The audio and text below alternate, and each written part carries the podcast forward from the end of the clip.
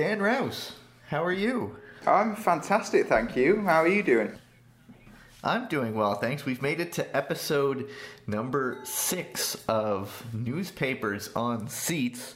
Uh, you know, we're in the double digits in listeners so far, so I guess we're growing that audience a little bit, bit by bit. Yeah, we're not too bothered about that though. This is just an excuse to have a drink during the week, really, isn't it? That that too. Although, and uh, so on that topic, I'm going to open up mine first from Niagara on the Lake, Woast House. It's spelled O A S T. I believe it's pronounced Woast. The Barn Raiser Country Ale. It's uh, it's not bad. They do some good stuff down there in Niagara on the Lake. It's not just for wine.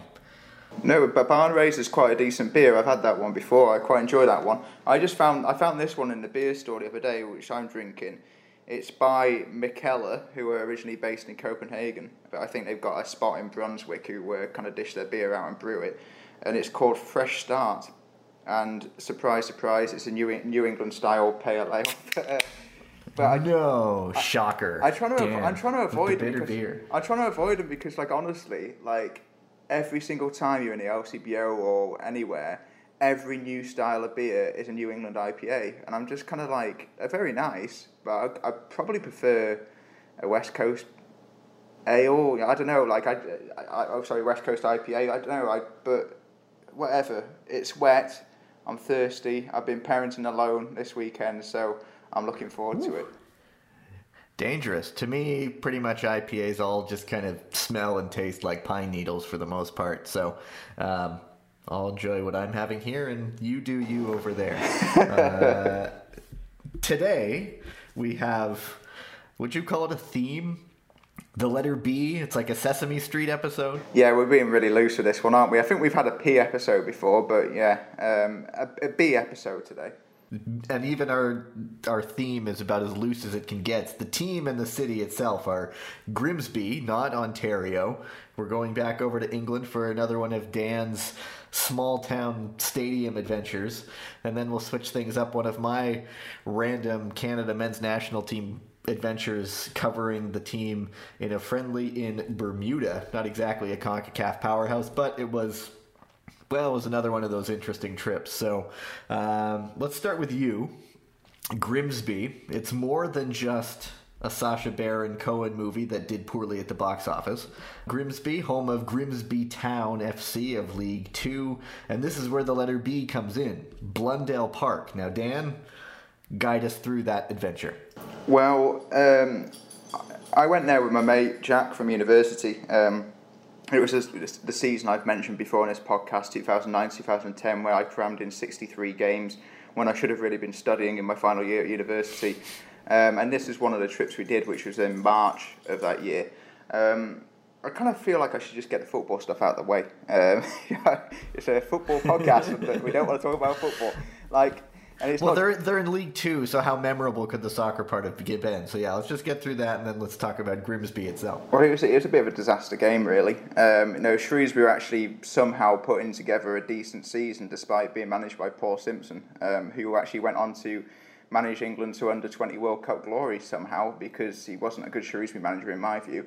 Um, but he, well, Shrewsbury was somehow putting this run together. They'd had a couple of good youth players coming through. Um, you know, a player called Dave Hibbert, who wasn't previously that great, was suddenly scoring goals. Uh, Terry Dunfield was in the team, little uh, you know, little Canadian nod there. Um, yeah, it was just a strange team, um, but they were you know around the playoff areas and they went over to Grimsby, and I kind of thought this was a, bit of a banker. This one, um, it was. You know, Grimsby had gone 24 league matches without a win when we went there. It was an outrageously bad run. They were um, six, seven points out, you know, deep in the relegation zone, while Shrewsbury were in sixth place. So, you know, it and even Shrewsbury kind of like decided they didn't want a player on loan early in the season called Jamie Devitt, and yeah, apparently he surplus the requirement, so he went back to Hull, and then Hull loaned him straight to Grimsby. So it just felt like they were having like you know feeding on Shrewsbury scraps. They just weren't very good. It just seemed like an absolute banker. Um, so obviously you're probably guessing what's coming. Um, Shrewsbury lost three 0 Um, and and the, uh, the the guy who Shrewsbury kind of like cut loan cut his loan short, Jamie Devitt, was absolutely loving celebrating the goals in front of the away fans. Which uh, you know, if you were a player, you definitely do it yourself. But as an away fan, there's nothing more annoying than that. Um, so Oh, yeah. yeah. the game was um, for well, not forgettable because of what happened around it, and that's what we really talk about here, isn't it? And it's kind of been a trip that's absolutely fascinated me since. Um, I kind of find the whole British seaside thing kind of interesting anyway, and how they kind of um, developed since around the 19th century and stuff. But Glim- Grimsby slash Cleethorpes, because Grimsby Town actually play in Cleethorpes, which is you know pretty much connected to each other on the uh, northeast coast. Um, they, it's like going back in time. Um, my mate who's been there before because his uh, his gran actually grew up on Blundell Avenue, which is right next to the ground. Um, he's Canadian. He's actually from Peterborough. Um, he described the place as a cultural waste, cultural wasteland, and he's absolutely spot on. It's it's actually like influenced two short stories I've written since. Um, it's an absolutely fascinating place, but probably for not the reasons that many people will go visiting it. Well, I mean, yeah, Grimsby. It's on. For those of you who don't know, it's near Hull on the west coast, sort of well northwest of London. Um, what what made it so fascinating? Obviously, there are ties to the sea for like any sort of maritime village, but uh, what what made Grimsby so memorable for you? Well, gonna have to indulge me a little bit here. I think um, I'm gonna nerd out a little bit. So, like, there's a lot of you know seaside towns in the UK that are kind of like popularized and kind of built up to kind of service like you know the working class people who you know perhaps couldn't afford to go anywhere, maybe didn't even have a car, so they could be able to jump on a bus somewhere and stay there for a day or two, or maybe just go for a day out. So, like an example which I went to quite a bit when I was little was Blackpool. Um, so Blackpool's in the northwest. Um, it's not too far from Manchester, Liverpool, so it certainly serves people from there. Um, you know, it, as I said, they can catch a bus there if they like. And you know, I remember going there as a kid and having some really, really nice times. You know, they had like little amusement arcade things there. Um, I remember riding a donkey on the beach. I even remember its name. It's called Popeye. Um, but I noticed as I got older, it got a little bit grimier, a little bit more empty. But what was there? It wasn't families anymore. It was more you know, stag do's and hen do's and just like debauchery really. It just didn't seem, you know, even as a young kid, I thought oh, this seems a little bit, you know, a bit rough, a bit dodgy now, and it's because you know a lot of around the probably nineties, that's when EasyJet came out and.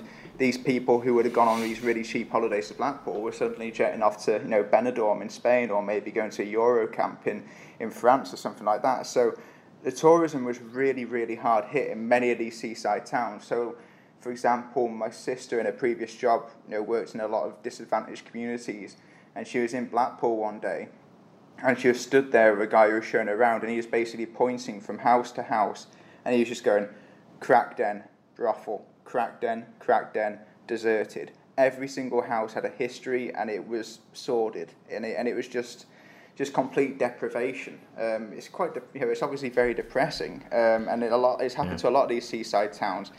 But the thing with Grimsby and Cleethorpes is not only did it suffer this in the nineties, about 20, 30 years before, they were hit with the Cod Wars, which was this dispute with Iceland, um, where they basically disputed over fishing plots in the North Atlantic. Um, Iceland really flexed their muscles over this one um, and wanted you know to have. Iceland's mighty muscles. I know it's unbelievable. It's absolutely unbelievable that they did this. Sorry, when you think about it, the you know the once mighty British Empire, the sun never set on it, losing a you know a conflict. It's not a war war, but to Iceland. I know, and it's and it was three. No offense to Iceland. No, well, I know. I don't, I. I'm sure they don't even have a military nowadays. But they, they, they had um, three three waves of cod wars, and it got quite nasty. Where boats are like firing you know, warning shots at each other and deliberately ramming each other and stuff. And you know, eventually, after three waves of it, Iceland won um, because they threatened to leave NATO, um, which would have upset the Americans very much. And then the Brits, to appease the Americans, just said, "All right, then go ahead. You can have your have this fishing area." So, you know, fishing areas have been you know, farmed for hundreds and hundreds of years, um, especially when Grimsby and Cleethorpes were thriving in the 19th century, were suddenly not theirs anymore. Um, so that hit them really, really hard. Um, there's always been an animosity towards the government there since then. Um, and then also there was the EU Common Fisheries Policy in 1983, which was decide, designed to tackle the problem of overfishing, but you know, apparently, from what I can research on it, it just led to British trawlers not being forbidden from fishing in their own waters, and you know, trawlers from other countries being allowed to do it. So they feel very neglected, Grimsby and Cleethorpes. They feel very angry. Um, I think that's the reason why a lot of them stupidly voted for Brexit, um, with, with, with the promise that you know the fishing industry would boom after Brexit comes in, which obviously it didn't. Um, that was my next question. Is I wonder how they went in Brexit, and you answered it right for me. Yeah, honestly, like it, it was a. I think it was a bit of a landslide, especially for the working class vote there, and I mean, you can kind of understand why they're upset, but they're kind of directing their anger in the wrong way. It should be directed at the government, um, particularly conservative government, because that's where a lot of this went wrong. But you know, just to say, you know, it used to used to be booming for fishing. Now only five percent of its fish comes from the sea. Ninety five percent comes, you know, it's transported there to get processed. So it's been really, really hit hard, and you know, that was a long meandering way just to say that this was a a really, really tired town. Um, you know, lots of deserted places, boarded up places. Um, do you know what those um, 2p machines are? If I say 2p machines, or actually, I should probably just describe this just because you know yes, a lot of people don't know it. So it's basically um, we went. To, me and my mate Jack went to an amuse, amusement arcade, which were like you know booming when I was a kid. You know, anywhere you go, Blackpool, Scarborough, wherever, and um, it's kind of like a tray, kind of going in and out, in and out, and you basically drop a two p in the top of this machine. You're trying to get it so it lands when a tray's out, and then when a tray goes back, it basically pushes loads of other two Ps over the edge of the tray, and you get them. You get to keep that money. So it's like a kind of really old-fashioned cheap, cheap like. Oh, okay. Yeah. I do. I, I have seen those now that I think of it. Yeah. Yeah. It's, I had no idea what it was called, but. If and if you well, it's probably not a real name for it, but you know, if you're really high roller, you can go and do the five p or ten p ones. But you know, I'm not Floyd Floyd Mayweather, so you know, I just did the two p ones, um, and we were the only ones in there. Um, it was crazy, and it was a weekend. It was a you know a fixture in League Two, so it was like three p.m. on a Saturday. So we were there about midday and yeah, so we went in there. It was empty. We won a few t- two p's enough to get some fish and chips, um, which was excellent, by the way, really good. Um, Thank you for answering that next question yeah. as well, because you know goes hand in hand with being right on the water. Yeah, I mean, you, you kind of hope so. I, I think there are some shops there that still it's cheaper for them to just get the frozen stuff in, but this one was fresh. It was really nice. Um, but otherwise, just it was really empty and tired. Um, it was just um, the pubs were really quiet. Um, they were like you know old blokes sat on benches by the sea just swigging out of brown bags. Um, it was, it was. Oh my God! Yeah, and as I say, it's well. I mean, it's a com- it's a common story in the UK these days with a lot of those fishing villages. Is not same with manufacturing where the the business is gone and they looked for someone to blame and it was the EU. Yeah, yeah. I mean, it was easy pickings, and I think you know certainly, um, you know, Brexit the people behind that, Nigel Farage and stuff, certainly like you know, spark those fires, re, re, re, spark those fires, flames, whatever you, however you say it, and um, got people really angry up there, and um, you know that's that's a big contributor to people in these areas to why Brexit got pushed over the line by by a small you know, bit, but like I think, like Going to do a music reference here, like you can't help like if you if you know like a bit of Morrissey or the Smiths, you can't help but have like every day is like Sunday buzzing around in your head in the background. So it's like Morrissey's a bit of a prick you know, off the stage, but you can't argue that like you know lyrically he's absolutely amazing. Um, and it, basically the production on this song is amazing because it almost sounds like when you kind of stood really far away from the main stage at a festival, and it sounds like the music's being blown around. It sounds a little bit like that. It sounds a bit seasidey, and compared to you know the Smiths where Johnny Marr would be like doing about 15 or 16 tracks of guitar. This is very very pared back and it's almost like an onomatopoeic song. And then the lyrics themselves. I mean, I'll read you a couple of verses, and you know the first verse is trudging slowly over wet sand back to the bench where your clothes were stolen. This is the coastal town that they forgot to close down. Armageddon come, Armageddon come, Armageddon come. which would have been very, very nice. Um, and then the second, verse is uh, hide on the promenade, etch a postcard, how I dearly wish I was not here in a seaside town that they forgot to bomb. Come, come, come, nuclear bomb. Um, so it's really, really, really dark. But like I think it definitely sums up the kind of um, just depressing, dark, just everything seems grey. And you know, for me, it was a real big inspiration for stuff I've written, fictional stuff I've written, and uh, you know some non-fictional stuff I've written, just to do just because people just seem really out of hope and you know out of luck there, and and it and it's it's really depressing, but it's it's kind of fascinating as well. Um, you know, just to see how people try and maybe claw themselves out of that situation, or maybe just live with it and just you know accept it. It's difficult. Now, Blundell Park, there is the game still goes on despite despite uh, tough economic times. It looks like Blundell Park's been around for a while. They've rebuilt it. It looked like they first started in 1899, obviously with some redevelopments. What was the the park like? I really liked it. You know, it's it's, it's lower league fare. Um, you know, it's one of those ones where you know I said my friend's uh, gran grew up on Blundell Avenue um, which is right on it, right by it. Um, it's just like you know terraced homes all around it. It's very very close to the seaside. Um, quite one quite large stand, fairly imposing stand, but the other ones are just a, your classic lower league, very very small single tier. Um, yeah, I remember being in the away end. Um, I think it was all seated the away end, if I remember correctly, but you know, Shrewsbury Town, you know, for a small team, travel quite, you know, quite well away. So it was a good, loud atmosphere. Um, the Grimsby fans were great as well because they kind of get like um, a lot of stick about you know people laugh at them for smelling like fish.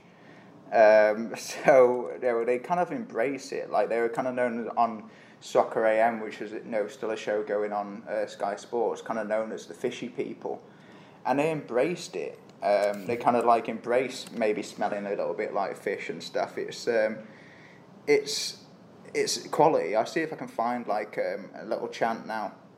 Oh yeah, this is actually one of their lyrics to kind of embrace. I've just found it online now to kind of embrace like they don't give a shit. All they do is just go, fish, fish, just for a laugh, just to weird people out and just to kind of embrace that they like, you know, we don't care, we stink of fish, we're working people and this is our lives. So they kind of, yeah, I like how they embrace it. They got a kind of a self-deprecating humor about them, which is nice.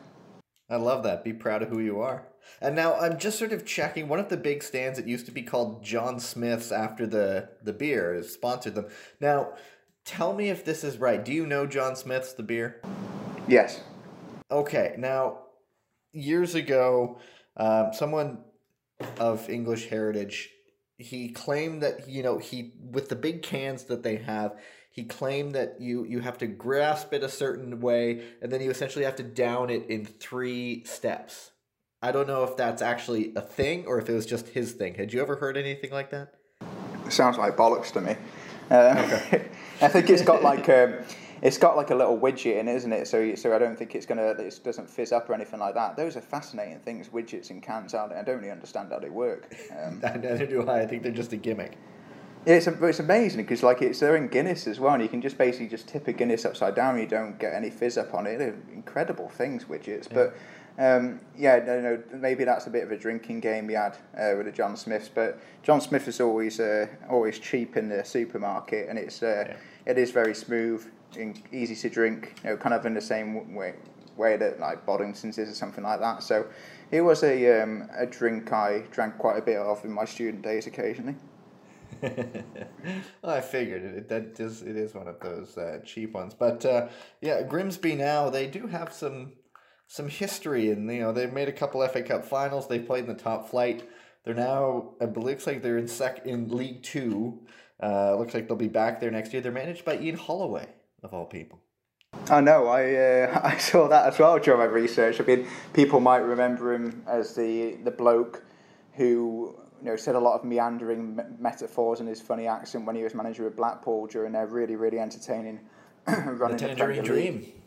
They were really good fun that season. Yeah, they had like um, DJ Campbell, Gary Taylor Fletcher.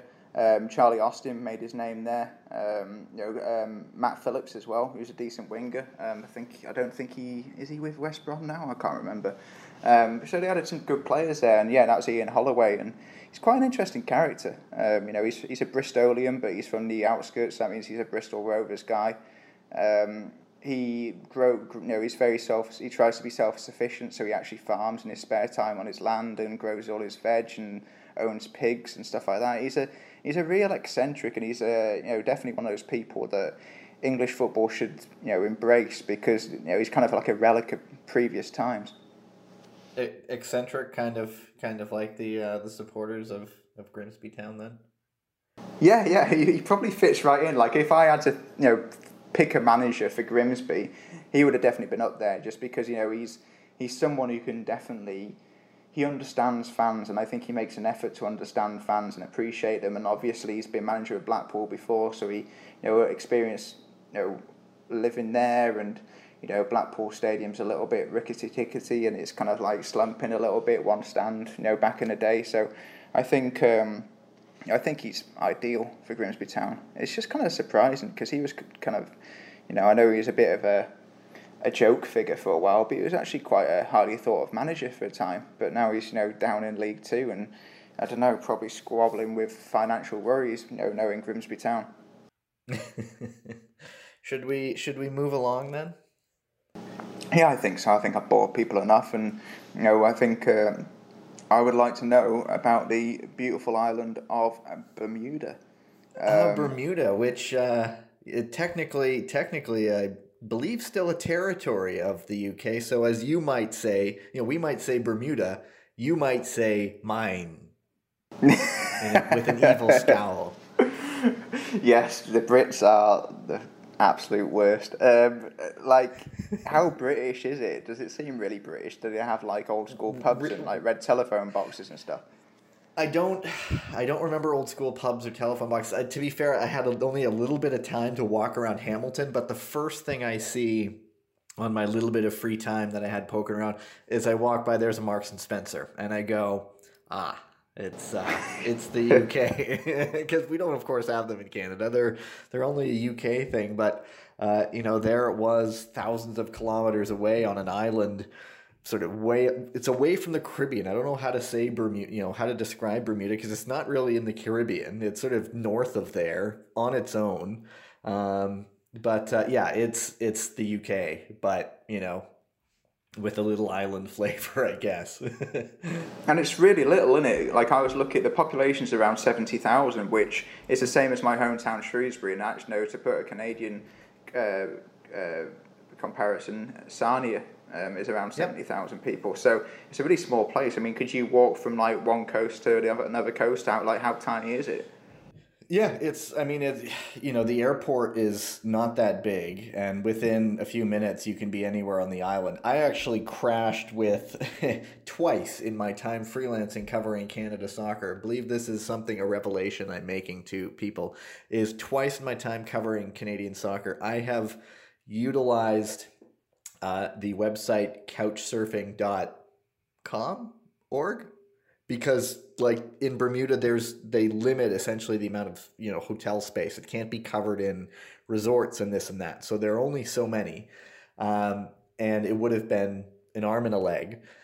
So uh, as a freelancer I got to be as you know frugal as I can be. So I go to couch surfing I contacted a guy who seemed you know normal. He was a Canadian guy. There is a big Canadian expat community because there's you know it's heavy on the finance and uh, crashed at a guy's place for a couple nights for for free and he had a duck it was great it waddled inside and i could hear the little feet smacking as it waddled into the house um, but uh, yeah i mean it's small Hang on, he, he was kind of he, he Gav, Gav, Gav, just... Gav, I need to know more about the duck. I need to know more about okay. this duck. What, what, what was its name? And like, what, what, like, how, how, what does it? What, does it have like a little litter tray that it poos in? Like, I don't understand it. it. Well, it has a, it had a cage outside. I believe its name was Jupiter.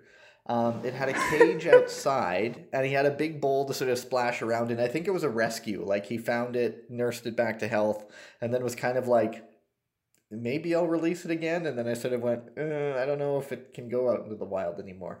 But no, he, you know, one time he just, you know, it stayed outside, you know, because he's not a crazy person. But, you know, at one point he's just like, yeah, I sometimes bring him in. And he just sort of tossed a few food things. And I just hear smack, smack, smack, smack, smack, smack. And in waddles this duck. And I thought it was amazing. But no, I had a good time with, uh, his name was Sean. Good guy. Um, a Canadian. Yeah, and he had a duck and you know we just stayed in this nice little house um, and uh, you know the first night i was there the canadian expat community that lives down there they've made a uh, you know you would say a floor hockey rink except it's outside not far from the water. You hear the waves crashing. And you know it was essentially hockey night in bermuda where there are a couple guys you know bringing their sticks and pat putting their gear on and then uh, running out to play some some ball hockey. And it was uh, it was just it was one of those more surreal experiences, especially because this was a January camp in uh, I believe it was 2017, and those January camps for Canada are always kind of you know, well, like any CONCACAF team, they're always just sort of makeshift rosters. You can't really take them seriously. Um, and uh, yeah, the the image of Canadians playing in Hamilton, Bermuda, in January, uh, playing hockey was uh, yeah, it was just one of those more random moments I've experienced covering the team. It's funny that you talk about the, strong expat community because I was talking to my mate Ahmed, um, who lived in Bermuda for a while, um, came back in 2011. He's, he's originally from Guyana, um, and he said he found it really hard to be accepted by the locals there. Um, he said that they, there's kind of like, he kind of the way he described it is it seemed like there's almost like a snootiness about the Bermudan people because they kind of saw themselves as like not really South American, not really Caribbean, not really American, and just kind of saw themselves a little bit above that. And I said to him, you know, why do you think that is? And he says he thinks it might be because of, you know, because it is a very well-off island. There's a lot of wealthy people there, and also maybe just a little bit of the, you know, Britishness to them, um, which I can understand. Um, I mean, did no, and, and he said he you know ended up hanging around with a load of British people in the end. Um, so no, did you ex- uh, experience any maybe rudeness from the locals? No, I mean, well, to be fair, I had this was one of those trips where I didn't have tons of you know interaction with locals. I mean, I was staying with a Canadian. Um, you know, I think I had a poutine just to show. Uh, you know, I've mentioned Rudi Schuller, another Canadian soccer journalist. He uh, he's the poutine aficionado, and normally I try to eat local, but you know, I'm like, here's a place that has poutine. Take that, Rudi.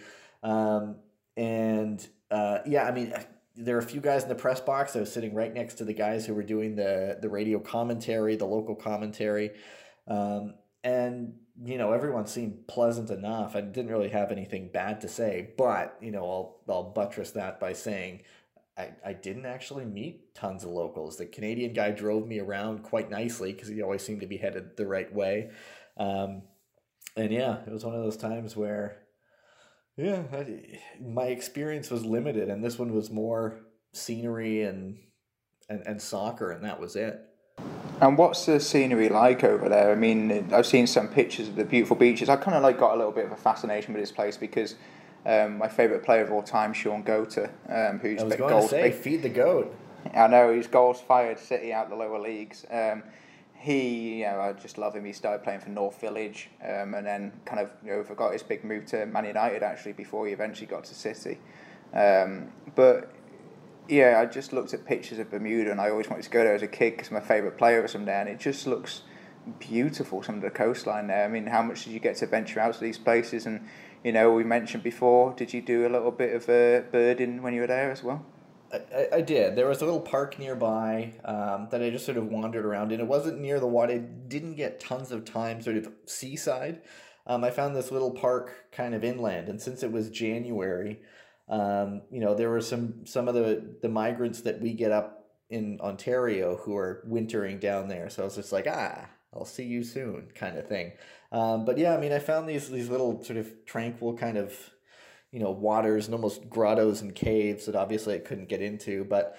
Um, yeah, I mean, I got a little bit of chance to wander around, uh, just sort of get the vibe. Of course, there is the whole driving on your crazy side of the road. Um, yeah, it is. It is very English. But I had, yeah, just just the little snippets of time to to experience it. I mean, I of course I would love to to see more of it, and you know, with World Cup qualifying coming up, it's it's suppose it's possible that it could happen again, dependent on you know global conditions. But um, yeah, I mean, it, it was it was sort of just that little appetizer that you know made you certainly want to go back. But since you know there are limited accommodations and not you know there's not sort of the the chain hotels of resorts going up and down the beach, which is you know in my mind a good thing.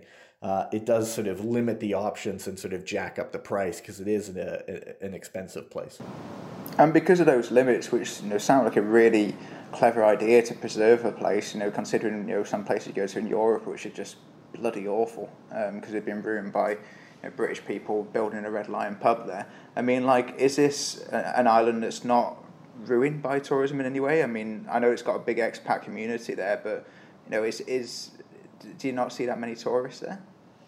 Not really. I mean, uh, yeah, it was you know, like I said, apart from the the people there for you know working in finance, um, it was not overrun. I mean, when I was walking around Hamilton, it was actually quite quiet. And I mean, it's January. I'm not sure what the sort of peak season is, um, but uh, yeah, I mean, it wasn't. It was it was relaxed. It was very calm. Um, it wasn't uh, it wasn't hectic with tourists, and he'll be the first to sort of say that um, I am not a fan of touristy places, um, and uh, yeah, so it was it was certainly you know quite quite relaxed. And um, I suppose we should probably talk about sport.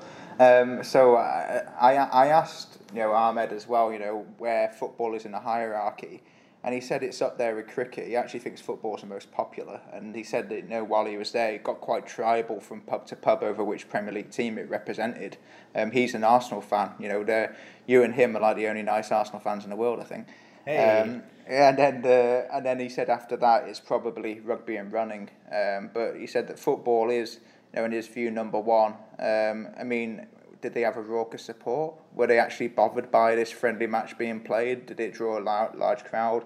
Was there, I do, you know, drinking and marching beforehand? I mean, like, what was the atmosphere like for it? It, it was it was subdued. It was a very January friendly kind of crowd. The Bermuda National Stadium, though, it's part of this sort of big athletic complex where, you know, you look on the other side of the stand is there was, you know, a couple field hockey pitches, or as as you would call it in your land, hockey and uh, you know I think there was there was a, a sort of a, an, a, swimming diving complex as well. So it was a really nice facility. Um, I don't remember it being too hectic. There was some some decent support that came out.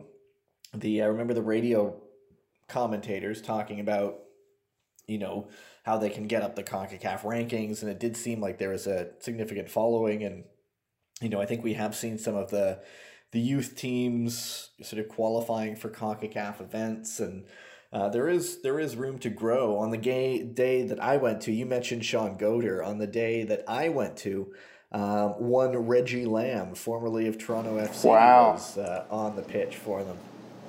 Well, I, I, know I quite liked Reggie when he played for TFC. I mean, obviously, I don't think you get in TFC's team now. I mean, they don't scout they don't pick up players from Ipswich Town reserves anymore. They actually get players with a bit more pedigree. but um, I quite enjoyed Reggie. He was a little bit uh, a little bit loose on the wing. He was quite fun to watch. I quite enjoyed him. And then, you know, I remember actually around that time, uh, Paul Mariner was in charge, and I remember him actually openly saying that Bermuda was a place they were seriously looking to recruit players. And you know, I remember getting excited about this because I thought it was quite cool that it could be kind of like you know, pitch, you know anchoring up a ship there and go and pick up a few players. But it's been light on you know on talent coming out of there.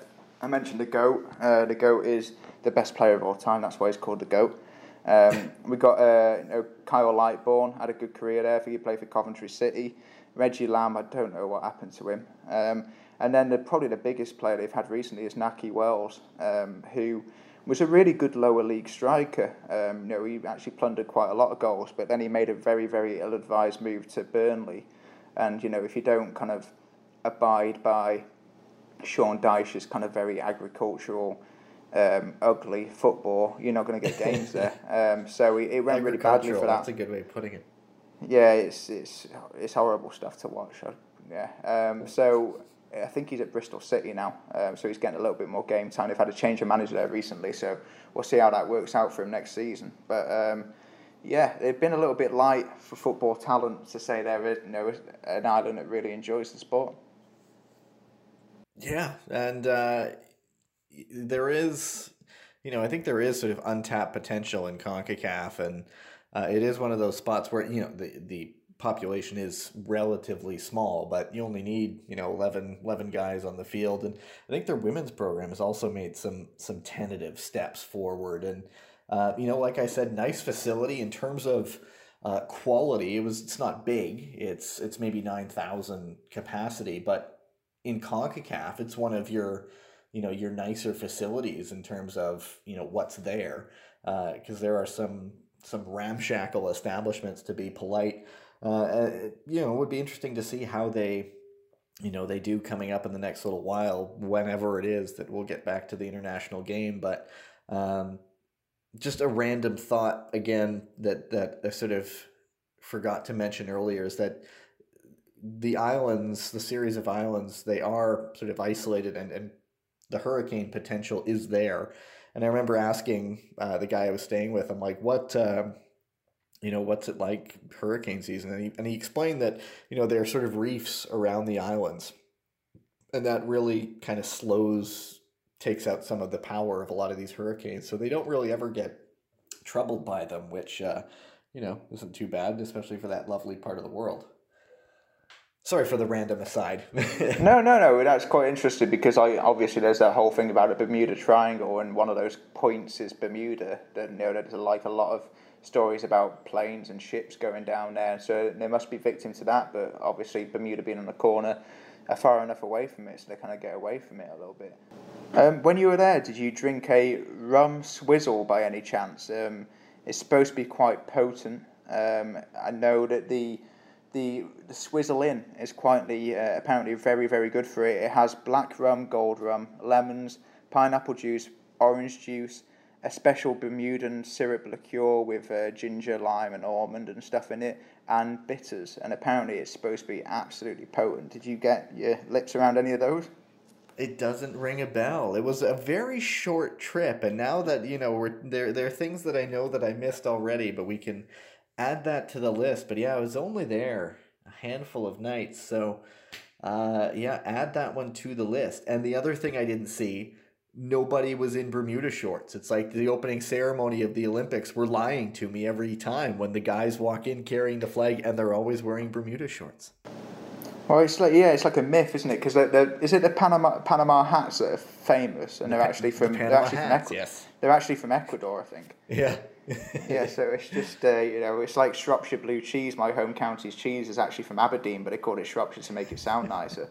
uh, yeah, so yeah, Panama hat, and Bermuda Hawk shorts an absolute myth. So there you go. So you've learned a few things today in uh, in this podcast.